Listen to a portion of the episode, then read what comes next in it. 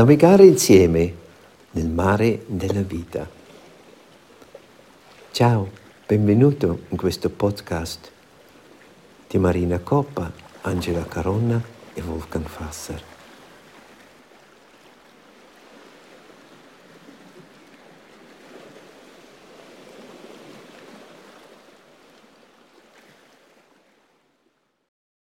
Bene, benvenuto per questa seconda serata sul nostro tema i sensi.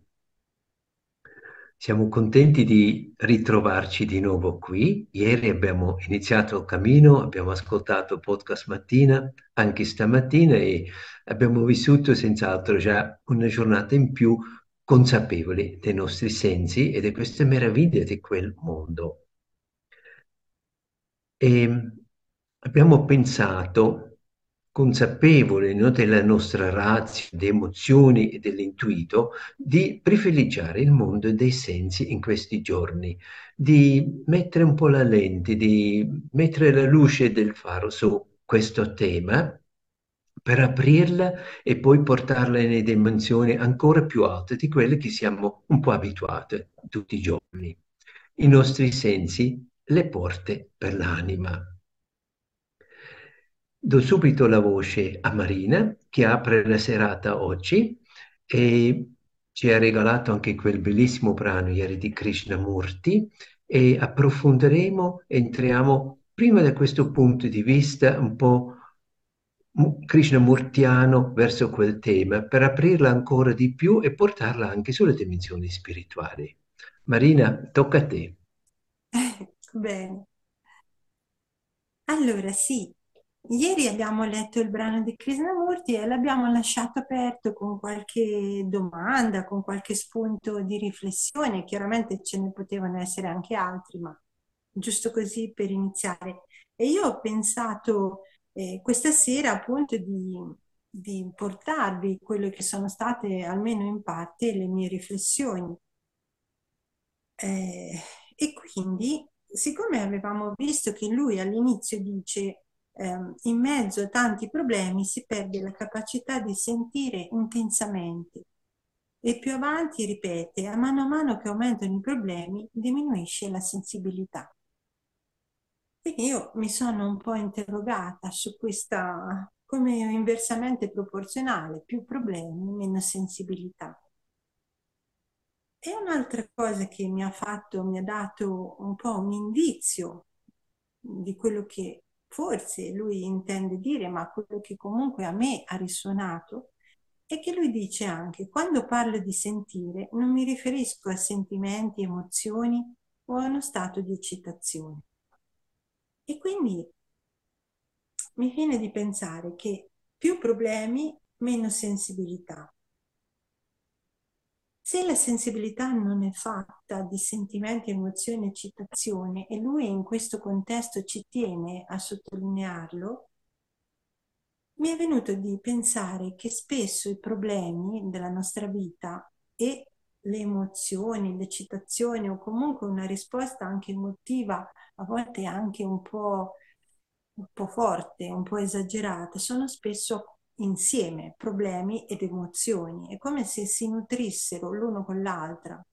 Eh, per esempio, se ho un problema, posso avere una risposta reattiva, emotiva, grossa, che invece di aiutarmi a, ad affrontare quel problema o comunque a dialogare con quel problema, me lo impedisce in qualche modo e anzi potrei addirittura avere una reazione che va come a acutizzare, a incrementare il problema. Penso che sia un'esperienza che abbiamo potuto provare tutti nella nostra vita.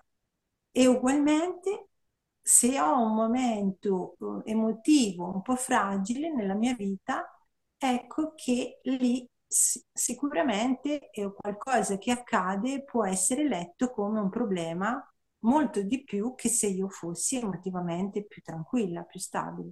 Quindi ho pensato che lui, mm, diciamo, mette insieme più problemi e meno sensibilità, perché ci tiene a dire che questa sensibilità non è fatta di queste emozioni, di questo sentimento. Più avanti parla e dice emozioni e sentimenti sfociano nel sentimentalismo che diventa crudeltà. E questa era un po' anche una domanda che ci eravamo fatti ieri. Quando i sentimenti e le emozioni possono diventare crudeltà? Allora, intanto dice sfociano nel sentimentalismo e quando c'è questo ismo, anche l'idealismo, l'ideale è una cosa buona magari, però l'idealismo ci dà già una connotazione di qualcosa che diventa un po' coi paraocchi, un po' esagerata, un po' unilaterale. E quindi questo sentimentalismo sfocia nella crudeltà. Bene, lo vediamo per esempio anche proprio in grande in questi giorni, con queste guerre cioè il fatto di provare emozioni fa sì che magari questo legittima azioni che sono non legittime e quindi e questo nel grande, no? Tanto spesso accade così, lo vediamo appunto in queste guerre, in queste atrocità, ma questo accade anche in maniera piccolina, magari infinitesimale, anche nelle nostre vite, nelle nostre relazioni quotidiane, in famiglia, sul lavoro, ovunque. E lì, insomma, forse è meno visibile, però l'essenza, la dinamica fondamentale è sempre la stessa. E poi anche ci eravamo chiesti, quando lui dice... Uh, e la società se ne serve, chi vive nella sensazione finisce per diventare schiavo della società. E qui la mia riflessione è stata perché, in che modo accade questo? Certo è che quando io sono emotivamente fragile, emotivamente mh, mm, diciamo fuori equilibrio, sono molto più influenzabile, sono meno capaci di vedere con chiarezza le cose, di avere appunto quel sereno distacco, ma anche amorevole, interessato, non è un distacco che se ne frega, però che mi permette tante volte appunto di, di poter essere anche più autonoma nelle mie scelte. E quindi ho dato, diciamo, questa lettura a questa sua frase. credo sia molto importante questo fatto che lui dice la percezione è, lui vuole una percezione semplice che non lascia entrare l'emozione, non lascia entrare il pensiero, perché è come se in questo caso, perlomeno come lui usa le parole qui, poi in altri, magari in altri contesti sarebbe diverso, però qui è come se appunto questo pensiero, questa emozione eh, portano con loro delle distorsioni, qualcosa che mh, appartiene a pulsioni basse che tutti abbiamo, che fanno parte, diciamo, del nostro, del nostro essere, a fianco alle cose belle, ai nostri valori, agli ideali, alla lealtà, alla generosità, abbiamo dentro di noi anche tutte le altre parti questo anche se a volte ci fa un po' fatica a metterlo, però è molto visibile proprio anche se guardiamo solo come va il mondo se così non fosse, il mondo sarebbe diverso. Se, se tutti fossimo bravi e buoni e generosi, le cose sarebbero un po' diverse. Ho trovato sempre nella, nel libro di Anankara un bel estratto che volevo condividere con voi perché in qualche modo va molto in accordo, a mio avviso, con quello che ha detto Krishnamurti e sul quale abbiamo riflettuto. Ne ho preso solo dei pezzi, però, perché è un, brano abbastanza lungo, non volevo prendere troppo tempo. E lui lo intitola Stili di visione. Qui volevo dire che per visione, anche se lui parla di sguardo, è un po' da intendere, secondo me, in senso lato, cioè come un'attitudine, un'attitudine che può essere imbevuta di, appunto, di emozioni basse. Lui dice, per lo sguardo timoroso tutto costituisce una minaccia. Per lo sguardo avido tutto può essere posseduto. L'avidità è una delle forze dominanti nel nostro moderno mondo occidentale. Chi è avido non può mai godere di quanto ha, perché è sempre ossessionato da quello che ancora non possiede, che si tratti di terreni, libri, persone, idee, soldi, o arte. motore e scopo dell'abito sono sempre gli stessi. La gioia è possedere, ma purtroppo il possesso non è mai pago. Ha in sé una brama insaziabile.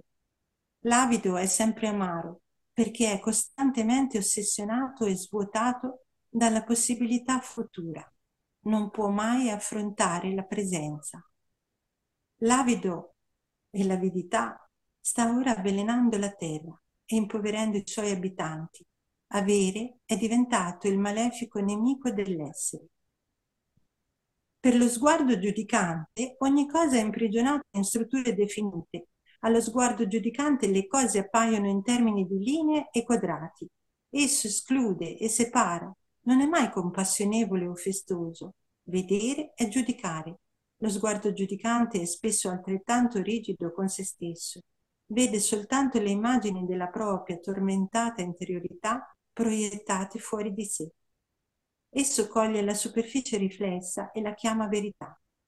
Non possiede né indulgenza né immaginazione per vedere in profondità sotto l'apparenza delle cose, dove la verità è spesso paradosso.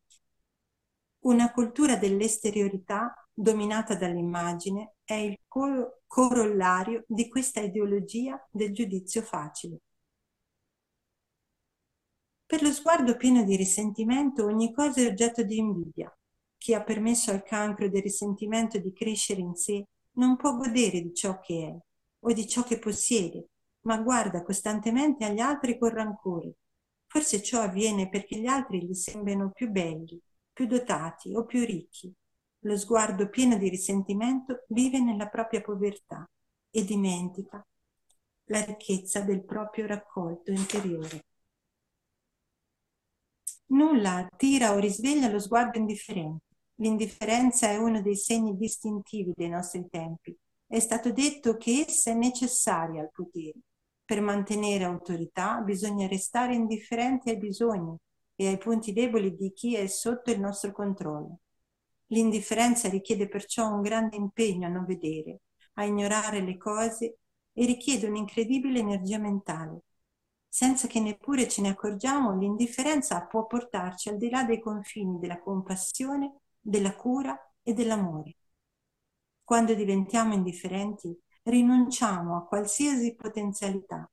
La nostra immaginazione resta imprigionata nel limbo del cinismo e della disperazione. Per lo sguardo di chi si sente inferiore, chiunque è più grande di sé tutti gli altri sono più belli, più brillanti, più dotati. Esso non si posa mai sui propri tesori, non è capace di accogliere con gioia la propria presenza e potenzialità. È cieco alla propria segreta bellezza.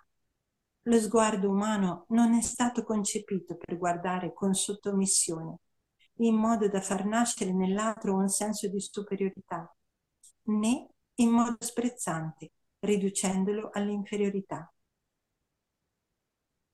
Per lo sguardo amorevole tutto è reale. La sua è un'arte di amare che non è sentimentale né ingenua. Un amore simile è il più grande criterio di verità, celebrazione e realtà. Esso risplende perché è libero e autonomo, sa considerare con benevolenza ogni cosa, lo sguardo amorevole non si lascia invischiare nella trappola del potere, della seduzione, dell'opposizione o della complicità.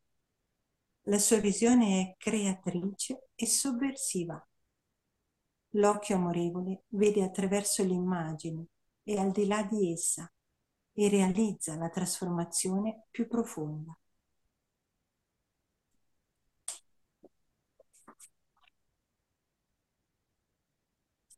Ecco, eh, l'ho sentito molto in armonia con quello che ci dice Krishnamurti, come dare, appunto ieri ci chiedevamo, no? ma perché questo sentimentalismo deve essere negativo e deve essere così pericoloso da sfociare nella crudeltà? Quasi eh, sembrava una cosa un po' non così, non così chiara. E ora credo invece alla luce anche di, di queste letture, di queste riflessioni, anche di questi scrittori, possiamo vedere come veramente eh, c'è bisogno in noi di un'attenzione, di una vigilanza amorevole ma ferma per guardare appunto quelle che possono essere le varie modalità che emergono in noi, perché se le vediamo perdono potere, se non le vediamo ci manovrano e noi non ne siamo consapevoli.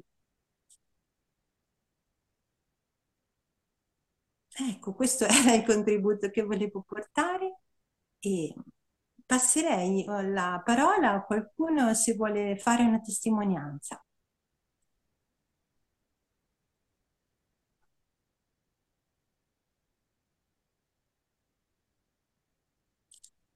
Su qualunque aspetto, quello che è stato detto nel podcast, una riflessione vostra, qualunque cosa.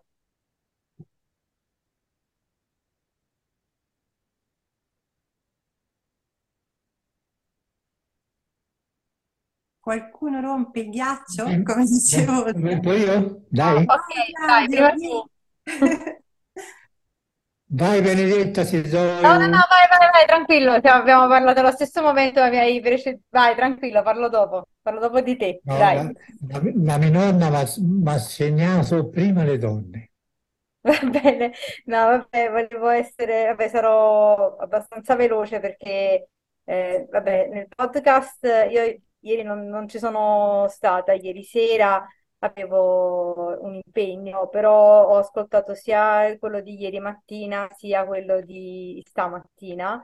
E mh, quello di ieri comunque mi ha molto lasciato ascoltatrice attraverso i vari sensi, insomma, durante l'arco della giornata e volevo condividere una cosa bella comunque che era successa ieri, e cioè eh, qui pioveva molto ieri a Napoli e io un paio di mattine a settimana sono con una bimba di una ventina di mesi da, come babysitter, aiuto alla mamma e a un certo punto mi sono ricordata mentre ero da lei di questo, di quello che era stato detto nel podcast, ovvero comunque di eh, lasciare, as- di ascoltare, insomma, eh, attraverso l'udito, attraverso comunque la vista. E ieri a un certo punto la bambina era stanca e si è stesa a terra. E io mi sono stesa a terra accanto a lei, che pure io ero un po' sonnolente comunque ieri mattina, il tempo non è che aiutava molto, e però mi sono concentrata proprio su quello che ci, ci circondava. In quel momento la mia attenzione si è posta sul suono della pioggia e poi a un certo punto ho detto che cosa dice il pavimento alla bimba, perché lei stava con l'orecchio sul pavimento e il pavimento era silenzioso, poi ho, visto anch'io. E ho detto, ma questo pavimento non dice niente, e la bimba ha fatto no con la testa. E poi ho detto, chi è che invece sta parlando oltre il pavimento, che invece è silenzioso? E lei mi ha indicato, come a dire che stavo parlando io. E questo è stato bello perché comunque mi sono messa, mi ha aiutato a mettermi dal suo punto di vista anche, no? Attraverso il senso dell'udito. E, e poi, vabbè, nell'arco della giornata anche comunque mi è successo di ascoltare anche i profumi a Napoli che mi circondavano in quel momento e, e di come anche molto gli odori mi hanno raccontato persone più adulte, diciamo, di me, di come sono cambiati qua a Napoli. Ora si sente solo odore di cibo, anni fa si sentiva anche, se si andava nei, al centro storico di Napoli, anche eh, odore di, di panni, eh, oppure il Mm. pescivendolo anche. Eh, e quindi mi ha, l'ho preso un po' come un invito anche a fare più caso anche a questa cosa. E invece oggi ehm, mi sono resa conto di due cose. La prima è che si lasciava l'invito nel podcast di scrivere comunque un ricordo, un racconto di un'esperienza fatta. E io mi sono resa conto che quando scrivo il mio quaderno personale, io uso molto, per esempio, se- i sensi del, del tatto per tenere la penna, eh, del pensiero, anche se si può eh, definire un- uno dei 12 sensi, si diceva nel podcast oggi. Questa è una cosa molto bella che mi sono, penso, persa, infatti mi volevo informare su questa cosa dei 12 sensi.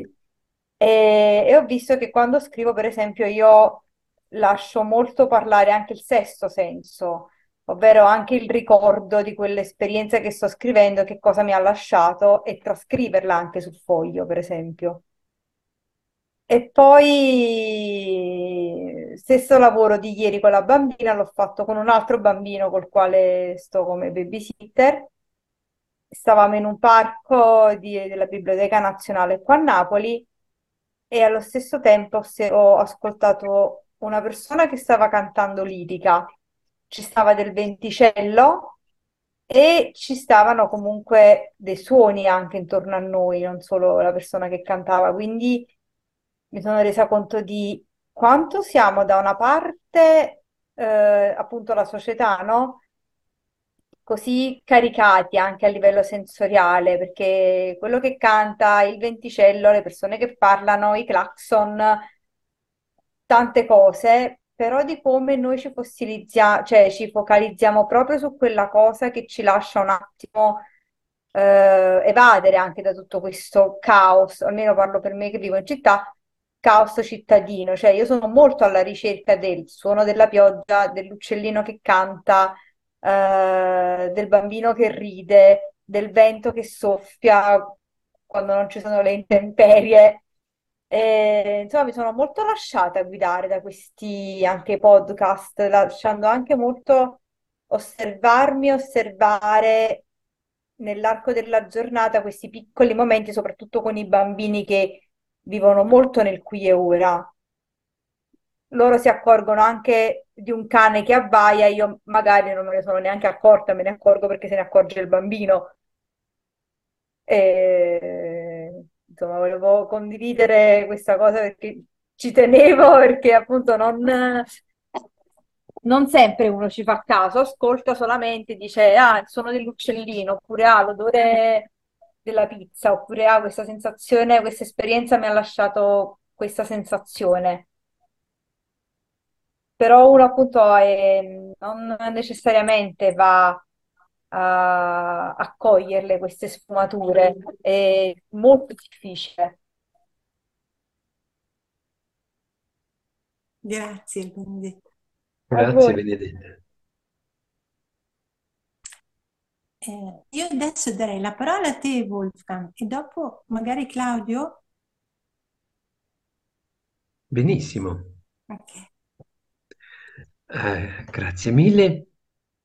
Io stasera vorrei aprire un piccolo spazio dedicandomi a un triangolo.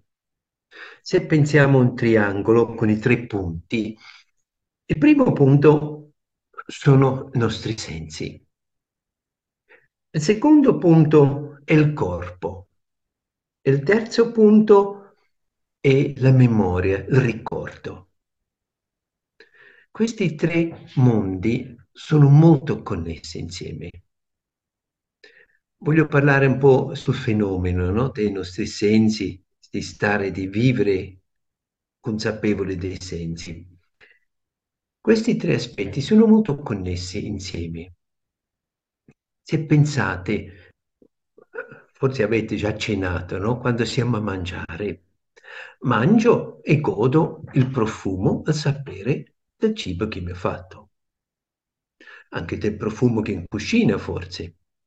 Questo è un'esperienza, sì, del gusto e del, dell'olfatto. Ma anche vero, non riesco a mangiare senza essere toccato del cibo. La mia bocca è molto sensibile, no? E nella bocca sentiamo tutto molto più grande. Mi immagino anche voi avete una volta forse una difficoltà un dente, forse una piccola fratturina o chissà che, no? Subito il dente va sempre, eh, la lingua va sempre lì a toccare quel dente e ci sembra grandissimo, invece è minuscolo. Nella nostra bocca la sensibilità è molto alta, anche quasi eh, le grandezze vengono amplificate. C'è una grande sensibilità sul piano tattile. Mangiando, masticando, siamo anche nel movimento. Vedete come è corporeo proprio di gustare un buon cibo è anche un momento molto fisico. di movimento, anche il senso del tattile, cinestesico, a parte di quello accusativo o fattorio, è messo insieme. Ci rendiamo conto e diciamo questo è una buona pizza e la mangiamo e ci piace proprio. Questo ce lo ricordiamo e va nella nostra memoria. Nella nostra memoria tutte le esperienze sono sempre connessi, quasi un po' memorizzati anche nel nostro corpo attraverso l'esperienza corporea. I nostri sensi, le esperienze attraverso i sensi, li ricordiamo e sono connessi con il nostro corpo. Non è solo, diciamo, un'immagine che vediamo, è solo un ricordo visivo. Questo è anche qualcosa del nostro corpo. Per guardare facciamo anche avendo una certa posizione della testa, se pensate guardate su all'orologio del campanile, guardate in su, questa è una certa posizione, un movimento, una tensione, una tonicità che viene quasi ricordato insieme con quell'immagine. Così già i sensi sono molto collegati con il nostro corpo e le nostre esperienze sono collegate anche con i ricordi. Ecco qui c'è qualcosa su quale siamo spesso invitati, non nella meditazione, nelle scuole di saggezza spirituali, siamo sempre richiamati al qui e ora, quasi alla percezione spogliandoci dei ricordi della nostra esperienza. Facile diamo alla nostra esperienza molto autorità, prendiamo per serio la nostra esperienza, quanto è utile, quanto anche è quasi qualcosa che ci limita. Uh, immaginiamo la nostra buona pizza che abbiamo mangiato. Può darsi oggi ci è riuscito proprio bene. Un altro giorno lo voglio rifare, ma può darsi gli ingredienti non sono uguali, ma la, la rendo bella, no? Come era. E mi sembra buona come l'altra volta. Ma qui, quell'immagine dell'altra volta, quel ricordo, può quasi timbrare le esperienze che abbiamo. Avete forse visto qualche volta alla televisione, ci sono questi piccoli test psicologici, no? Ci sono uh, uh, tre persone che guardano i pudini quello di fragole, quello di cioccolata e quello di limone. Tutti e tre un bellissimo colore, vero come una fragola, come nel limone, un buon cioccolato, nero amore, stupendo, no? Bel colore. E allora eh, mangiano questo e poi con, condividono come sapore, questo, questo proprio cioccolato così, cos'ha, questo è il limone del sud, bellissimo, si sente, biologico, e si raccontano. Dopo viene detto, no, nessuno di questi tre aveva un sapore, aveva solo colori, quelli colori proprio che ricordiamo che ci sembra buona, cioccolato fondente, eccetera. Allora, Qui, in quell'esperimento che ogni tanto le vediamo, che sembra impossibile, la vediamo è possibile perché guardando anche quel budino, ricordandosi della buona cioccolata, eccetera, quasi il mangiare del budino viene un po' plagiato dal nostro ricordo.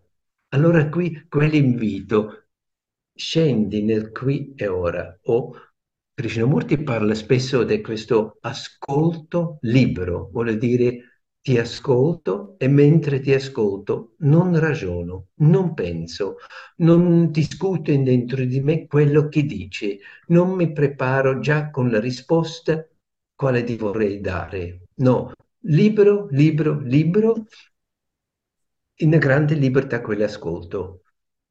Vuole dire con la mente silenziosa, con il silenzio dentro di me accogliente come una ciotola, ascolto. Questo sarebbe questo libero ascolto. Esiste anche lo sguardo libero, il tocco libero, non segnato da tante esperienze che abbiamo fatto. Questo non vuole dire non ci serve di ricordarsi l'esperienza, a voglia ci serve, se penso al, al, al tatto, no? usare il mio computer, la tastiera per esempio, o il forno in cucina, certo profitto tantissimo delle tante esperienze che ho fatto, lo faccio quasi addormentato perché me la ricordo così bene. Serve, ma nell'incontro con il tuo o la natura, quando contempliamo, eh, allora ci serve questa libertà, quasi stare nella pura percezione, quanto questo è possibile.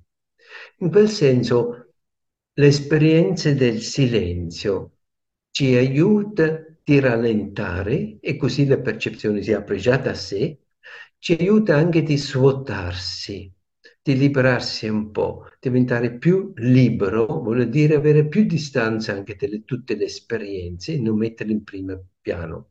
E questa esperienza di silenzio ci aiuta di arrivare a una consapevolezza, una maggior consapevolezza, quale mi aiuta con il tempo di rendermi conto, adesso sono in ascolto libero o non sono in ascolto libero, sto già ragionando cosa dico all'altro. Eh, di saper distinguere e di stare in questa maggior consapevolezza riguardando le esperienze dei sensi. Questo essere connesso, il nostro triangolo fra i sensi, il corpo e la memoria, eh, crea miracoli. È necessario e connesso, non isolato. Come ieri abbiamo detto, tutti i sensi sono messi insieme.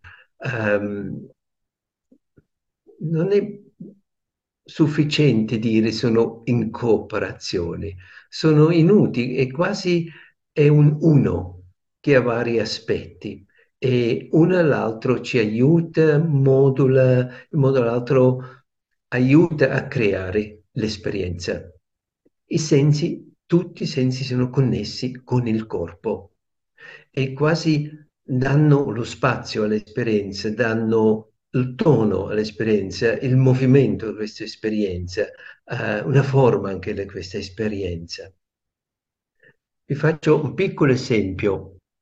Quando io ero ragazzo vedevo un pochino, ma non bene. Non vedevo bene gli uccelli quando volavano, un pochino, sembra un'ombra, qualcosa che faceva un po' così con gli ali. Vedevo qualcosina, ma non per bene. Questo l'ho visto e dopo non l'ho visto più. Mi ricordo tante volte, essendo sulla terrazza lì a Cuorle, mangiando insieme con gli amici, i rondoni giocavano con noi, facevano questi grandi anelli, volavano velocissimo, andavano dalla Beppina, facevano il giro, andavano dai polli, tornavano all'Ermo e si lasciavano cadere sopra di noi, forse un metro sopra di noi passavano, giu, giu, giu, e giocavano, andavano via. Quando io li ascoltavo semplicemente, ero orientato verso il mio piatto, sentivo semplicemente il fischio e forse il movimento dell'aria. Invece quando li quasi accoglievo guardando verso di loro e li accompagnavo nel loro movimento, io dentro di me vedevo un uccellino che faceva così con con le ali, che svolazzava il movimento, il suono, il ricordo di una volta mi aiutava di creare l'immagine o tirarla fuori dalla libreria visiva di tanto tempo fa. Così potente è questo intreccio fra i sensi, il corpo e il ricordo, la memoria. Così da un lato vogliamo diventare più consapevoli di essere nel qui e ora, nel sentire, ascoltare, eccetera, libero e saper distinguere quando non è libero, quando è segnato da una mia esperienza. Dall'altro lato, questo intreccio, insieme con i ricordi, ci può approfondire molto anche l'esperienza che stiamo facendo. E questo per me è un miracolo, è meraviglioso come ci siamo pensati e come siamo fatti. Così vi invito a fermarvi un po' a queste esperienze e contemplarle, meditarle. Sono sicuro tutti di voi, ognuno di voi avrà esperienze ricordando i sensi, il corpo e la memoria.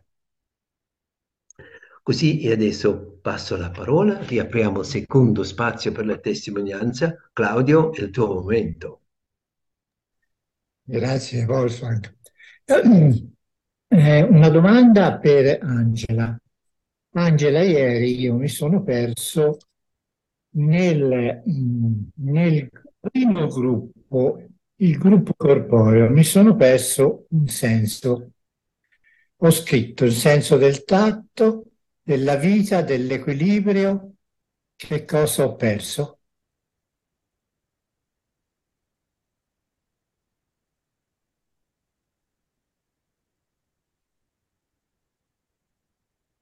Angela? Angela?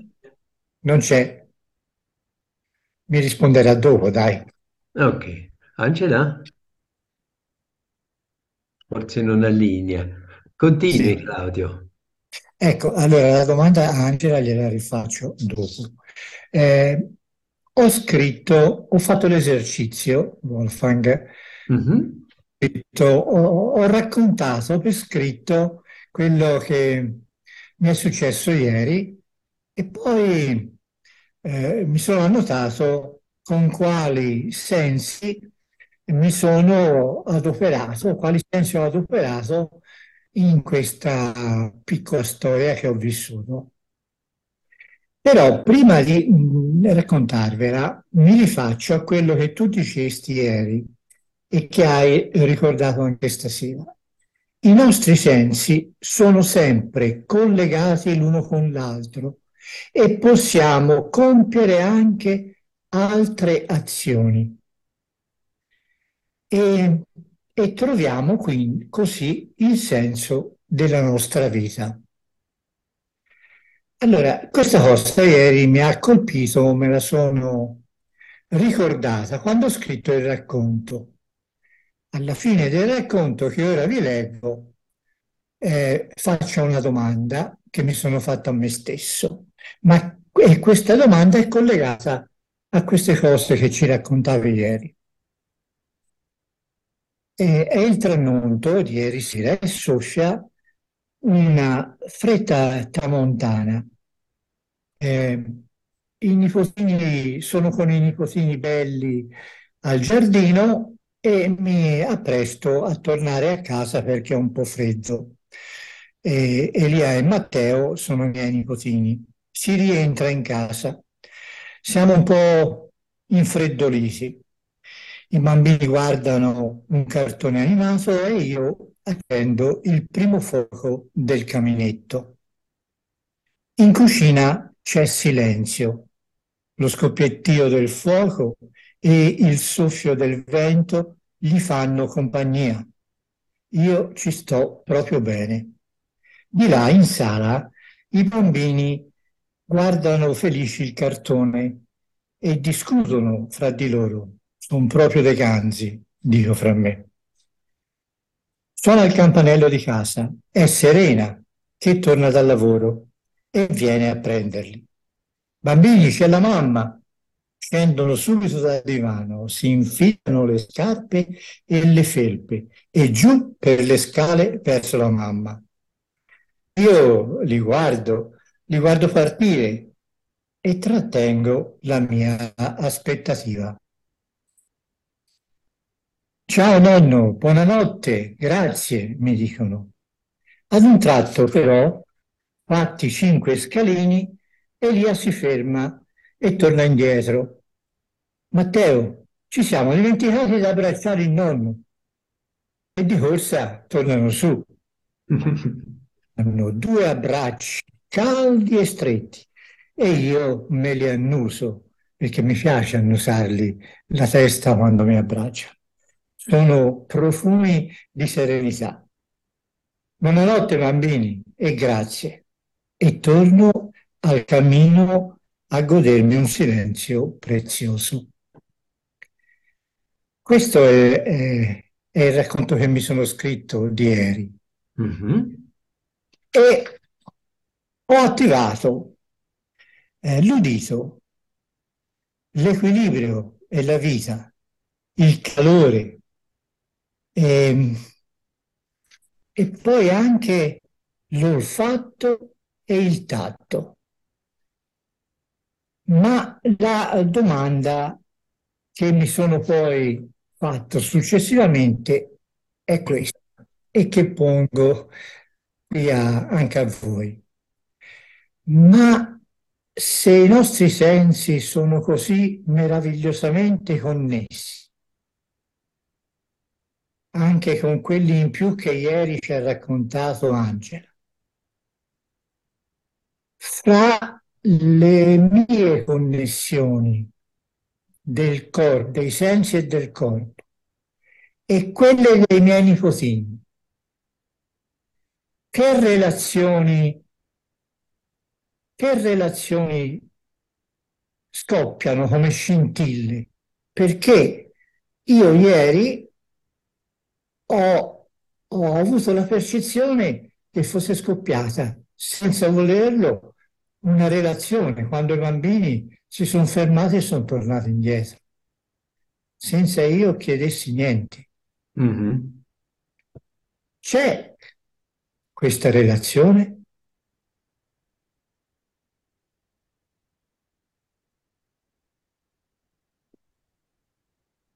Angela, ci sei?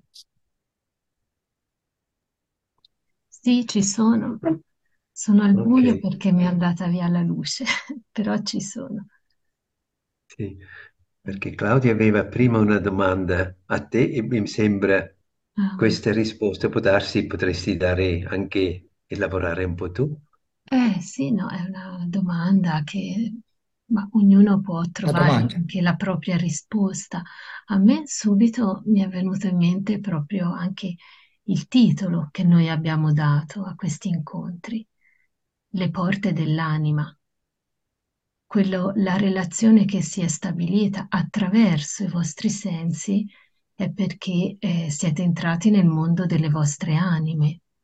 Quindi non è la relazione tra i sensi, ma quello che nelle anime voi eh, mettete in movimento.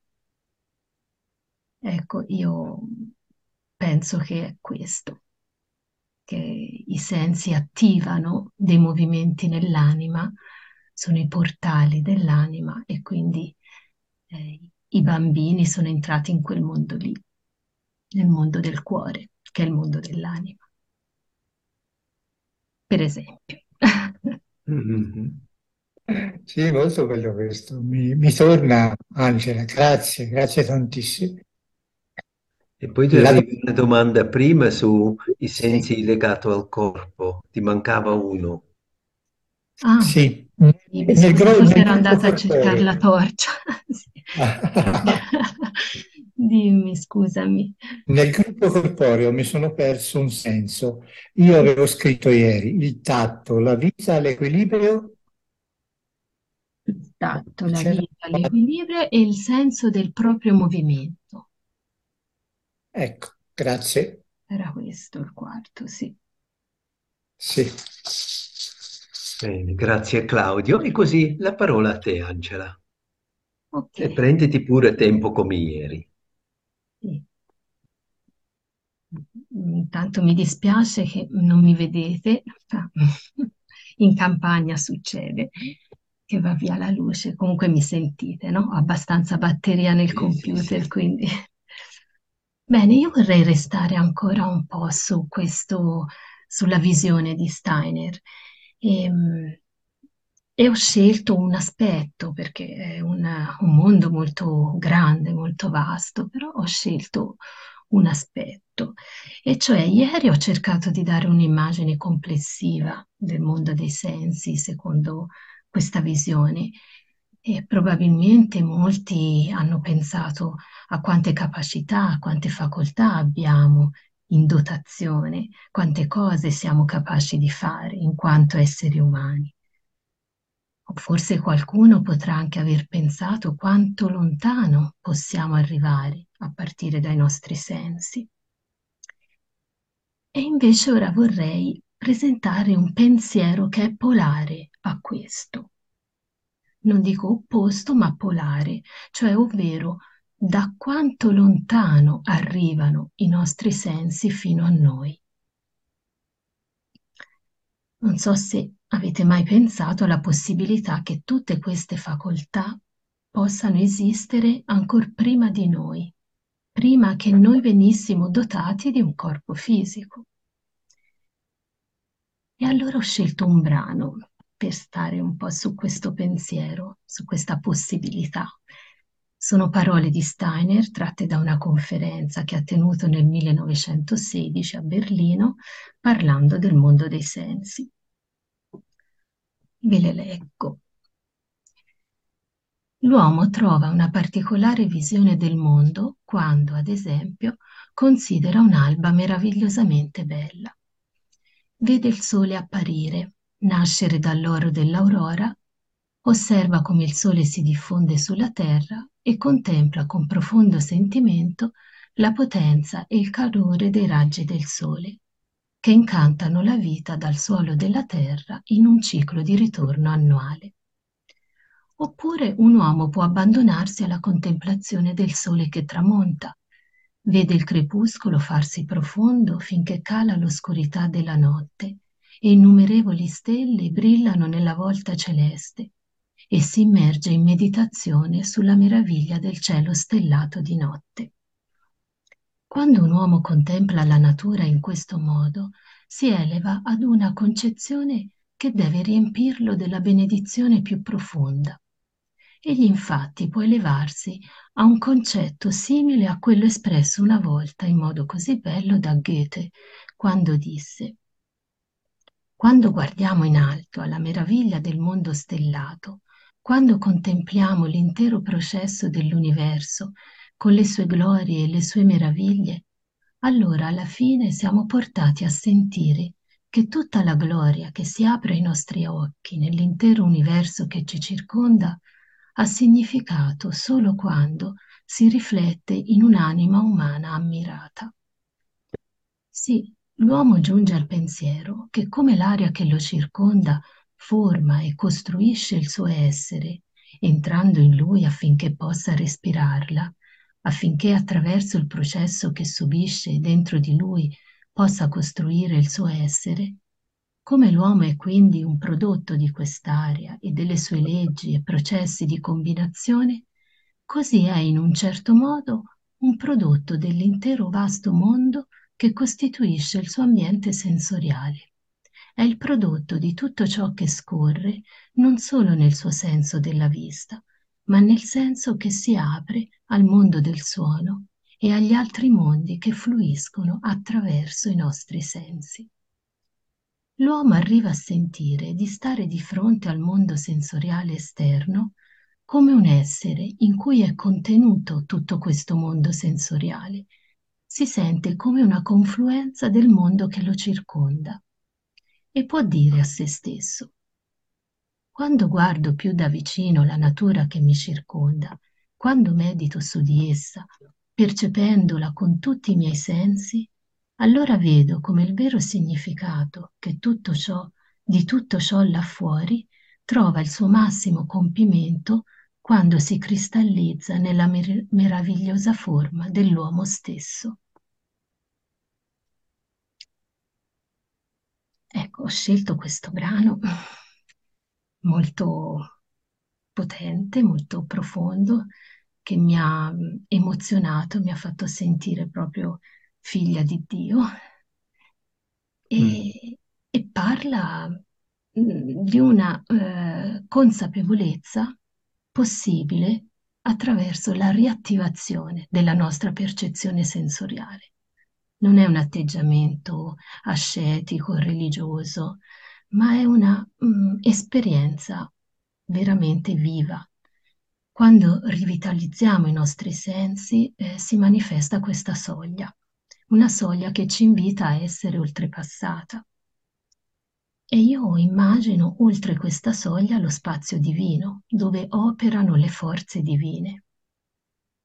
E perché questo possa avvenire dobbiamo imparare a, a usare i nostri sensi, a educare i nostri sensi anche in maniera disinteressata, non solo a prendere da essi ciò che mi serve.